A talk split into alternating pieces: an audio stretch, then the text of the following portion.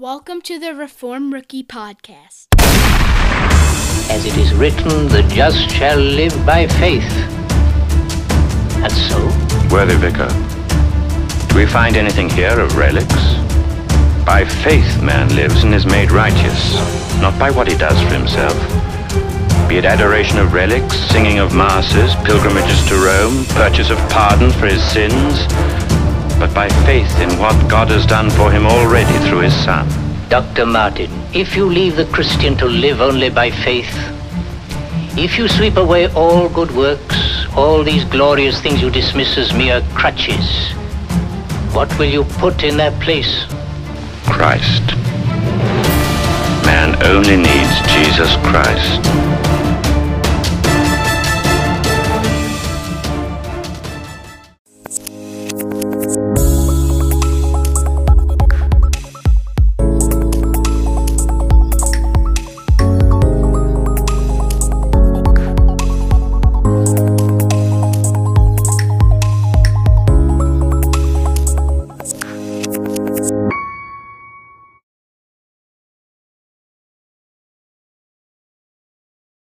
All right, we're continuing our study in the book of Proverbs, and we're just working our way systematically through it. And just so, just so that you understand, work, trying to work verse by verse through Proverbs does not work. It's almost impossible to do that because it's, it's not in a, an outline form because of the type of literature. We know it's wisdom literature. That's not the way the book is put together. So, what we're doing is we're going through systematically and coming upon topics. And then, whatever topic that we study, like today, we're looking at the, the idea of what does it mean to be a good neighbor. Uh, we will go through the rest of the book of Proverbs and bring in those verses that apply to it. And it's that way we can make some sense out of it. All right, so we're just going to review a little bit. Remember, Proverbs is wisdom literature. We talked a little bit about that, which means that it's it's written down in, in a different concept. And you have to keep that in mind, or you're not going to really understand what the book of Proverbs is all about. For example, Proverbs sometimes just tells you the way things are. It's not even just telling you what to do about it, but just giving you wisdom like this is the way life works. Okay? And so the perfect pur- purpose of the book is to make one wise and we've already looked at kind of a working definition that wisdom is the ability to handle life with skill. Proverbs addresses all areas of life, but in a very practical manner. In other words, Proverbs doesn't just tell you uh, that this is right and this is wrong, but how do you remedy that? Okay? And so this morning we're going to examine our relationship to our neighbors. And so the opening, the beginning text that we're going to be looking at is Proverbs 3, verses 27 to 30. Do not withhold good from those to whom it is due when it is in your power to do it. Do not say to your neighbor, Go and come back, and tomorrow I will give it when you have it with you. Do not devise harm against your neighbor while he lives in security beside you.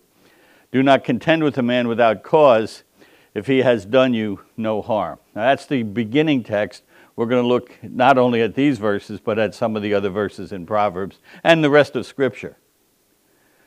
Now, there's an important preliminary question when we deal with the, the concept of how to become a good neighbor, and that is who is your neighbor?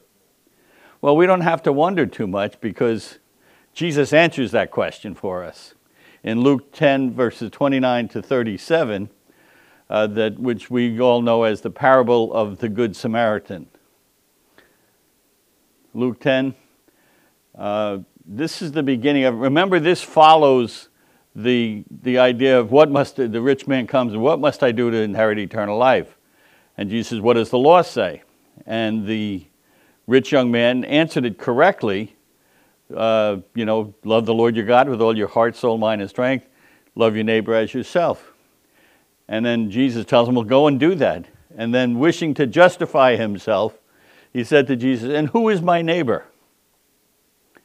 Jesus replied, and we go through this parable. A certain man was going down from Jerusalem to Jericho, fell among robbers. They stripped him and beat him and went off, leaving him half dead.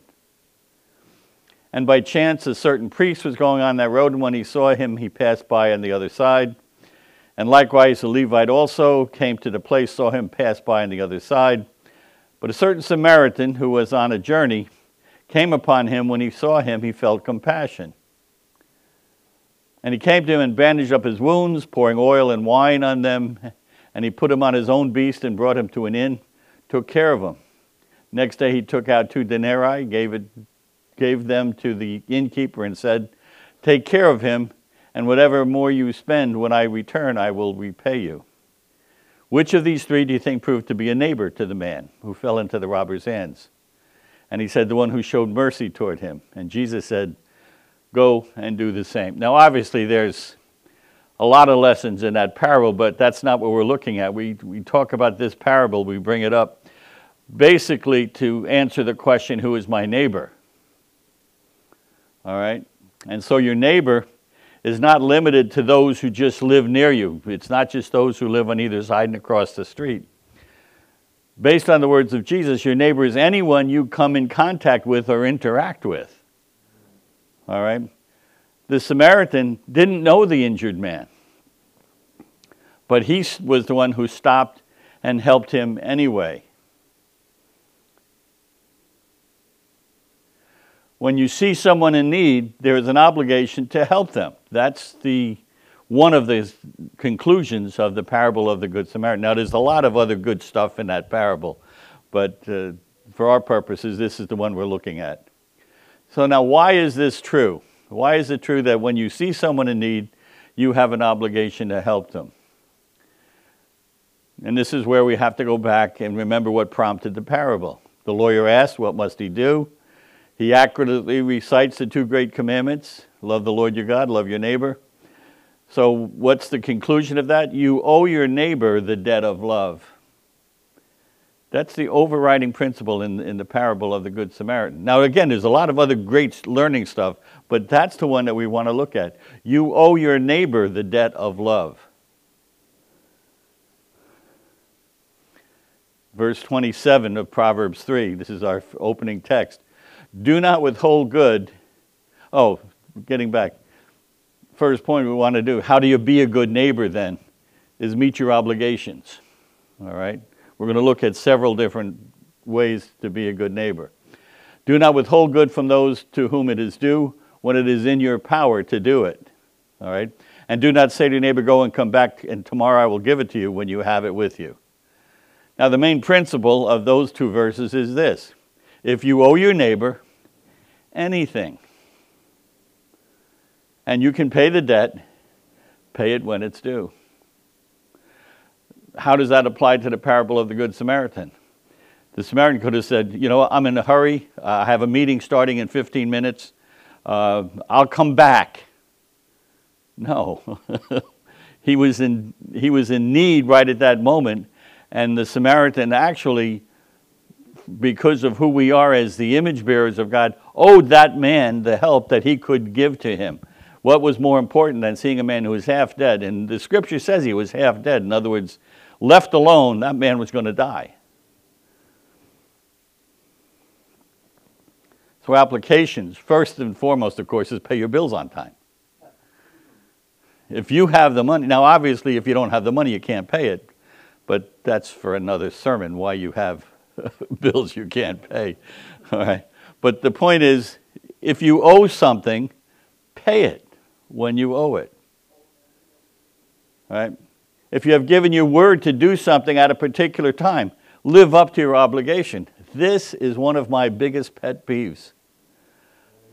It's uh, you have no idea. I it tests my sanctification every time somebody does. I will be there, pastor, and then the day comes and they don't show up. It's not right. Because every time we open our mouths and say yes or no, we're swearing an oath. That's the teaching of the Sermon on the Mount. So if you say, oh, by the way, I'll be there Saturday morning at 9 o'clock, where should you be? Wherever you said you're going to be at 9 o'clock. Okay? And in our society today, it's just become popular. Yeah, I'll be there. And I don't feel like it when I get, you know, I, I'm tired this morning. I worked late last night. I'm not going to be there. Uh, I've taken this so far that when somebody has an appointment with me, if something comes up, even if it's an emergency, I call that person and I ask permission to, to cancel and to reschedule the meeting. All right, and some of you may have uh, already had heard me say something like that. Listen, something came up. I know we're supposed to meet. Can we put this meeting off? Because I have promised that person. If when I say it, if you ask me if we can meet, let's say you know Thursday afternoon at two o'clock, and I say yes, I've just given you my word that I'll be there. And if something happens, I need your permission to, to reschedule that. Otherwise, I got to be there. Make sense? Deuteronomy 24, verses 14 and 15.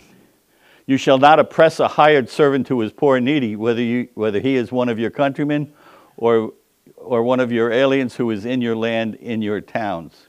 You shall give him his wages on his day before the sun sets that's the way they had the contracts back in those days. I mean, now if we want to put that off and get paid every two weeks or whatever, whatever the obligation is. For he is poor and sets his heart on it, so that he may not cry against you to the Lord and it becomes sin in you. Notice, the Old Testament says it's a sin. If you're withholding something that is due somebody else, legally due them, it is sin in you. Leviticus 19, verse 13 You shall not oppress your neighbor, nor rob him. The wages of a hired man are not to remain with you all night until morning. Okay, and again, that was the culture of the day, but whatever it turns out to be, however, when you owe whatever payday is, you have to pay that. All right, and of course, it's the principle goes beyond an employer and employee if you owe anything, and regardless of who it is. By the way, let me just point out, I might say this later, but I'll point it out here anyway. Leviticus 19. Right? Anybody know what's special about Leviticus 19? It's often called the love chapter of the Old Covenant law because Leviticus 19 is full of statements just like this talking how to treat your neighbor. How do you, it's, it's a very practical way of, I'm supposed to love my neighbor. How do I love my neighbor? Well, go to Leviticus 19. You'd think I'd say go to someplace in the New Testament, wouldn't you? Well, of course you can do that too. But it's in the Old Covenant law. All right? Those who, uh, the, the theologies today that tell you that the old law is abrogated are so wrong on so many levels because they're abrogating this type of behavior, which is mandated by law. Now, notice, you'll notice as we go through, not only is it mandated, this is law now, okay? We find it in the wisdom literature, the same things, same principles we're finding in Proverbs. If you want to be wise, obey the law, okay? And where else do we find it? In the new covenant restated a little bit differently, but it's restated. So we find it in every aspect of Scripture.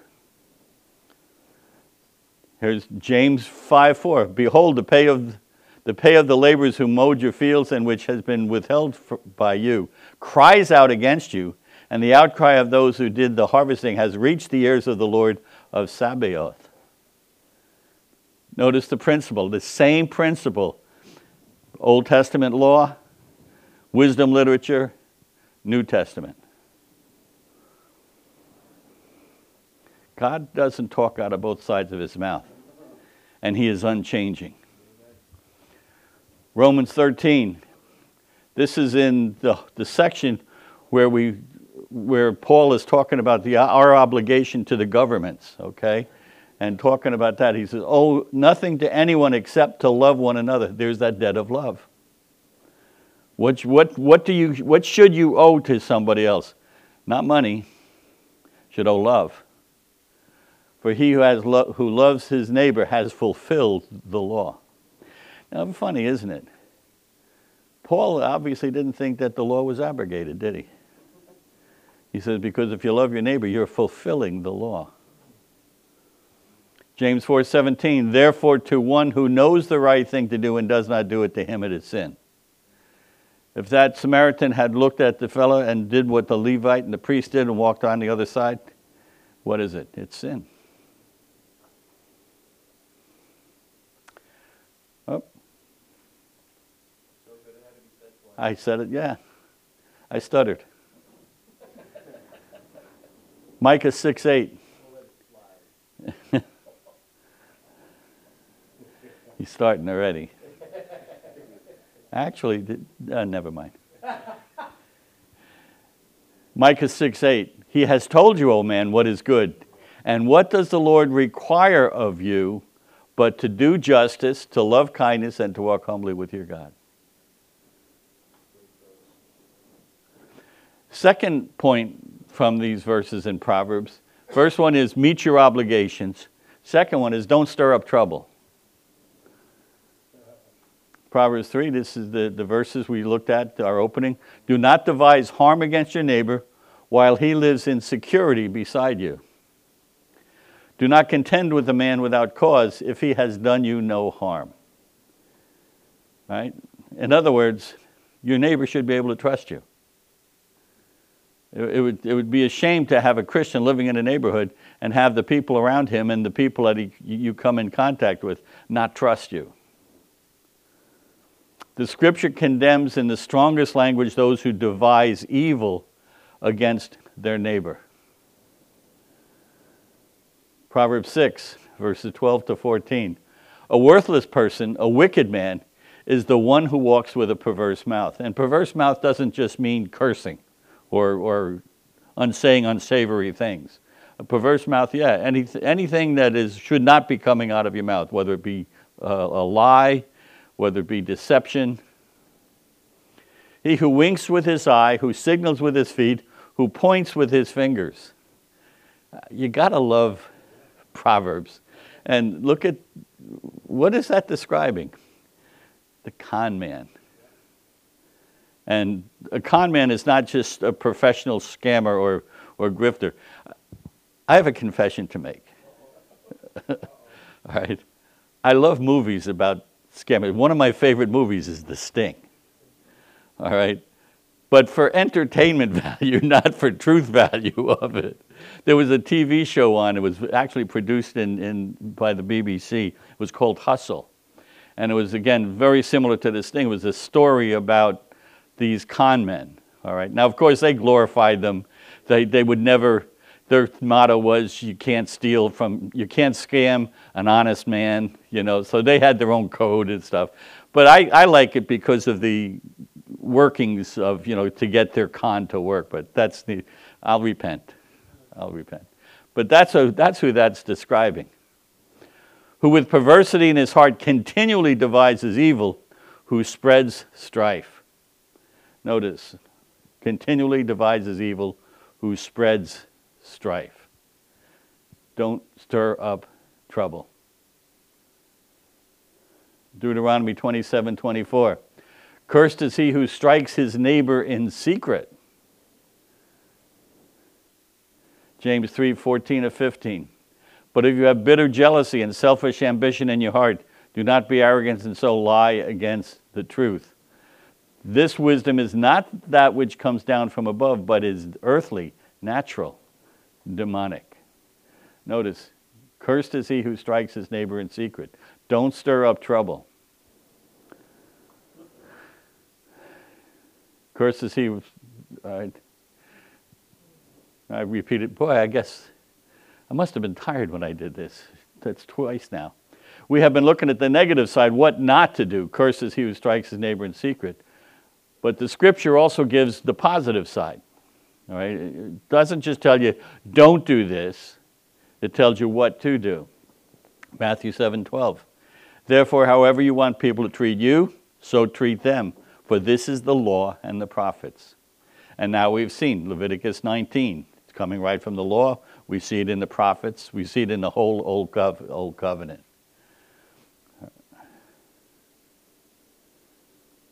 Look again at verse 30. Do not contend with a man without cause if he has done you no harm. Let me sum this up very simply. Don't be a troublemaker. That's, that's basically what Proverbs is saying. We are not called to make trouble, but to be peacemakers, which is our third point from these texts. Live in peace. Live in peace. Proverbs 14 21. He who despises his neighbor sins, but happy is he who is gracious to the poor. How do you live in peace? By treating people the way you would have people treat you. Proverbs 11:12 He who despises his neighbor lacks sense, but a man of understanding keeps silent. Now, this is a subtle one, okay? But again, it's another one of my favorites. Sometimes it's better just to keep your mouth shut. Here's the principle just because you can say something doesn't mean you should. I have people come to me periodically and say, Pastor, I think you should know. Time out. Don't go any further. Why should I know this?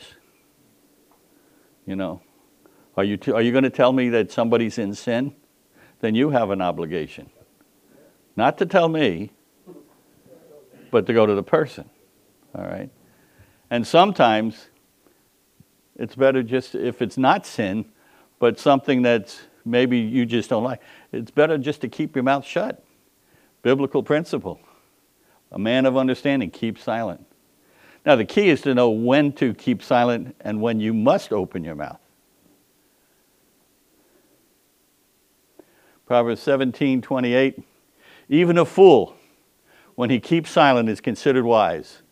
When he closes his lips, he is counted prudent. I love that's one of my.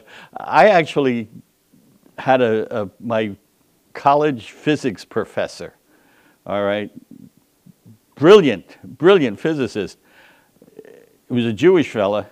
He actually quoted this, but in his own thing. He he he. And I never forget in front of the class. He says, "Francis, let me tell you this: is sometimes it's better to keep your mouth shut and and uh, appear a fool."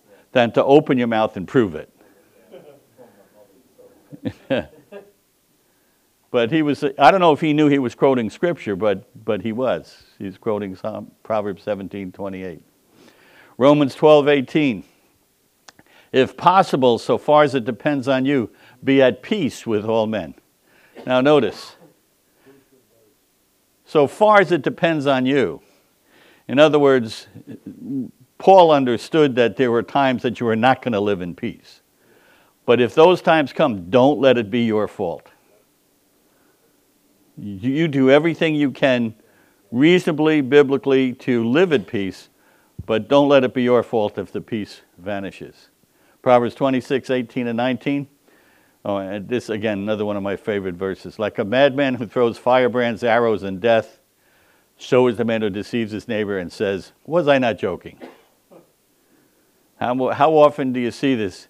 Somebody will say something that's sharp and barbing, all right? And it hurts. They realize, oh, I was just kidding. Yeah. What does Proverbs say? It says, You're a crazy man. That's what it says.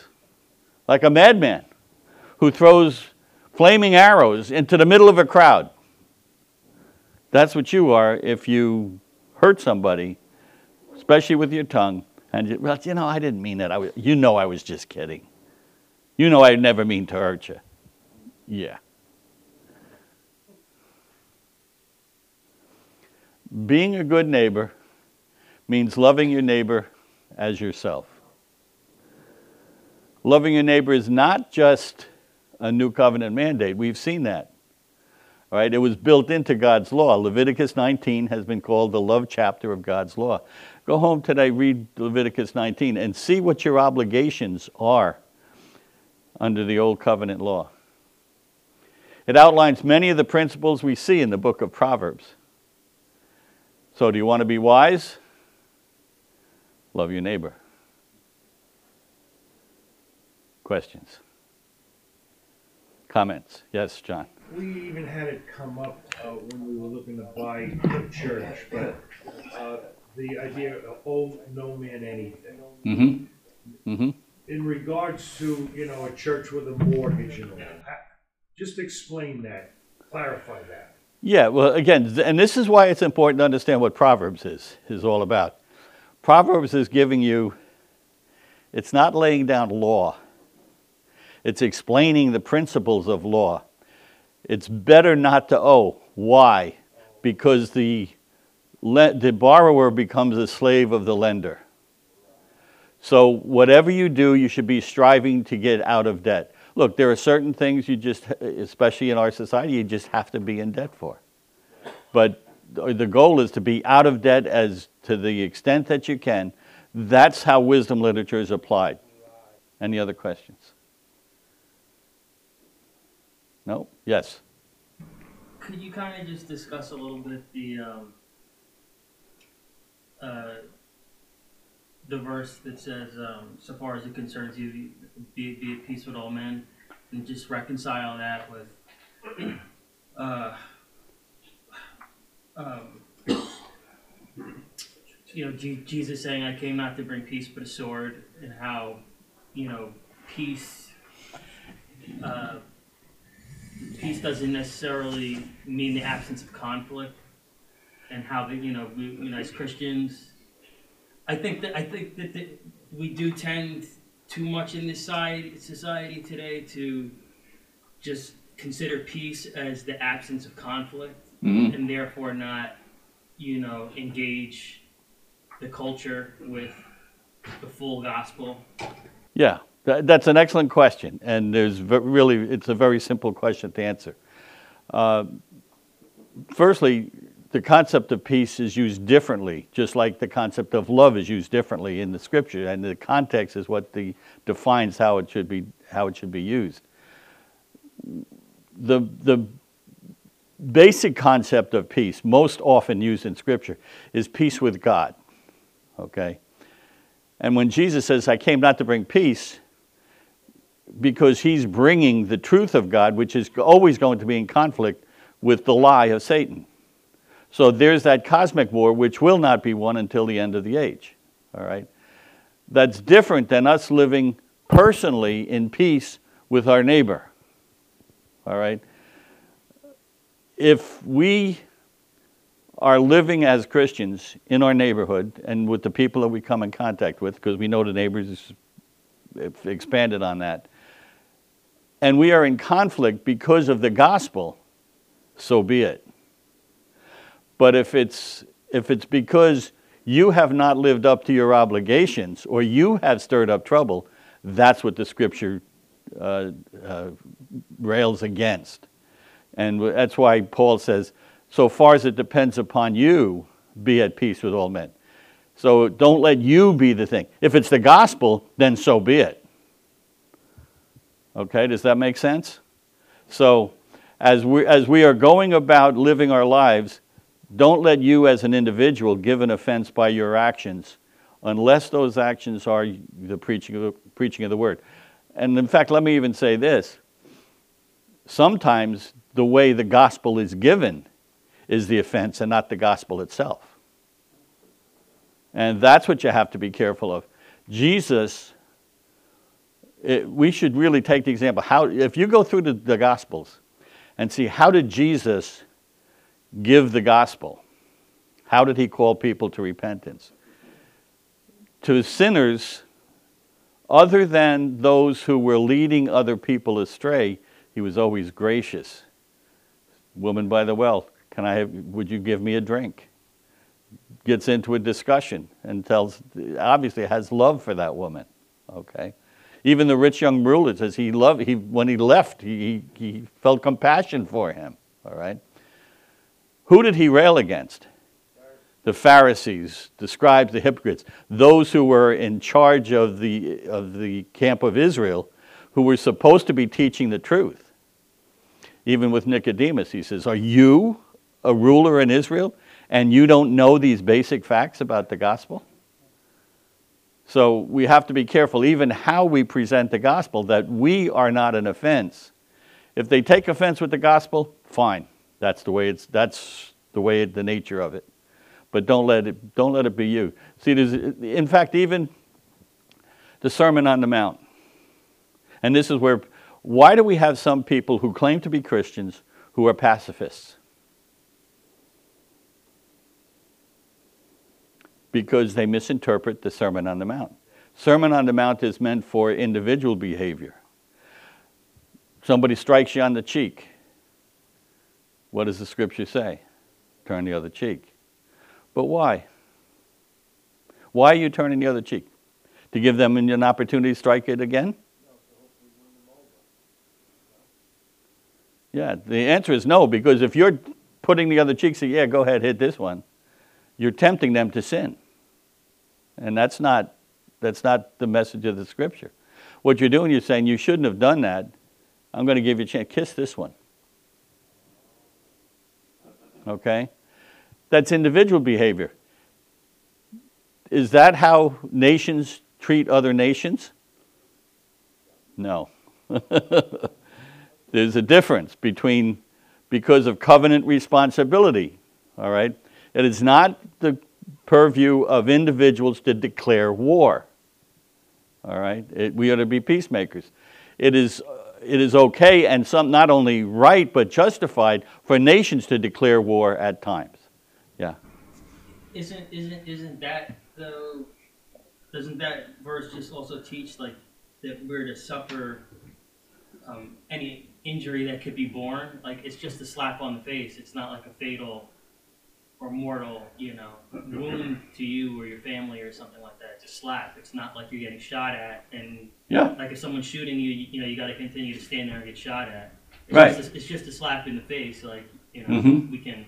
Yeah, which is a euphemism for all kinds of, di- of different things. But again, uh, it depends on how far you take that too, because you, there comes a point. What if, what if it's a punch on the face and not a uh, slap on the face? You still obligated to turn the other cheek?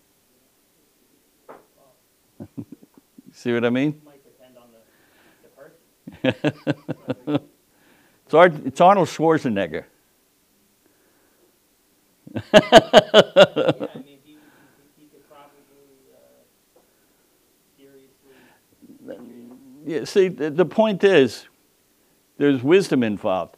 And the idea is, in each particular circumstance, how can you represent the gospel and react Christian, in a Christian like manner?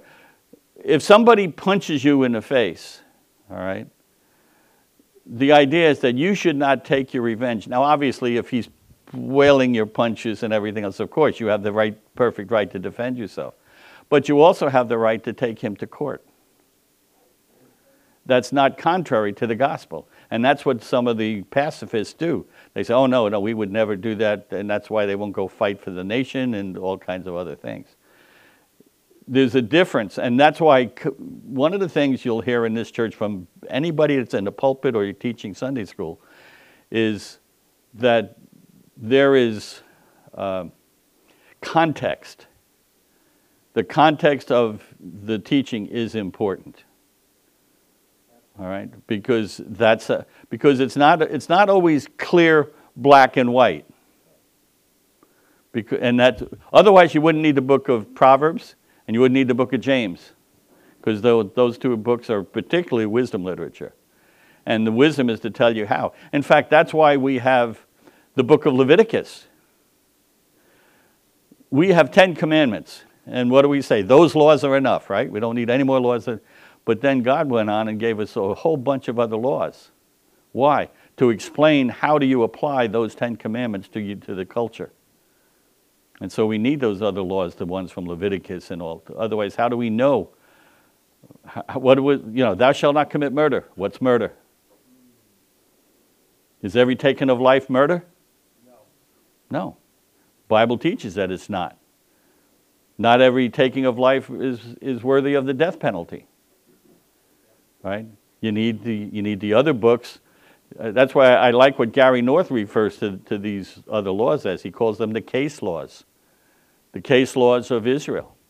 And that's where God explains how to apply the Ten Commandments to the society.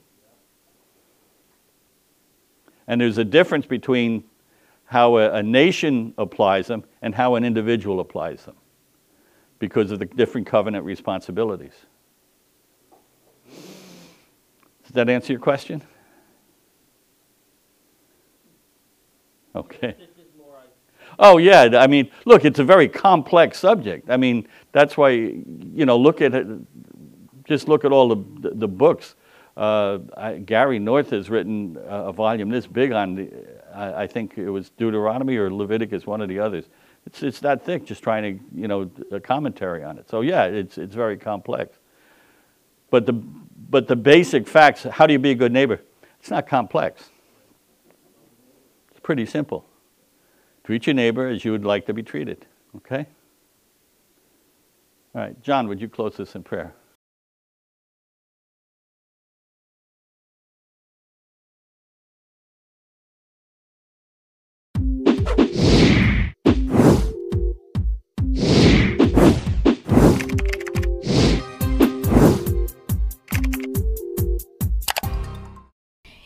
Listening to the Reformed Rookie Podcast, where we aim to teach Reformed theology to beginners or rookies. Be sure to look us up on the web at www.reformedrookie.com, where you will find many more learning tools and aids to help you grow in your understanding of all things Reformed. And remember, Semper Reformanda.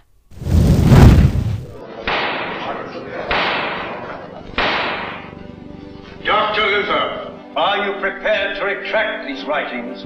In some, I discuss faith and good works. If I were to retract these, I should be denying accepted Christian truths. Martin Luther, you have not yet answered the question. Will you recant or will you not? Here it is. I am bound to my beliefs by the texts of the Bible. My conscience is captive to the Word of God. I cannot and I will not recant. Here I stand. I can do no other. God help me. Amen.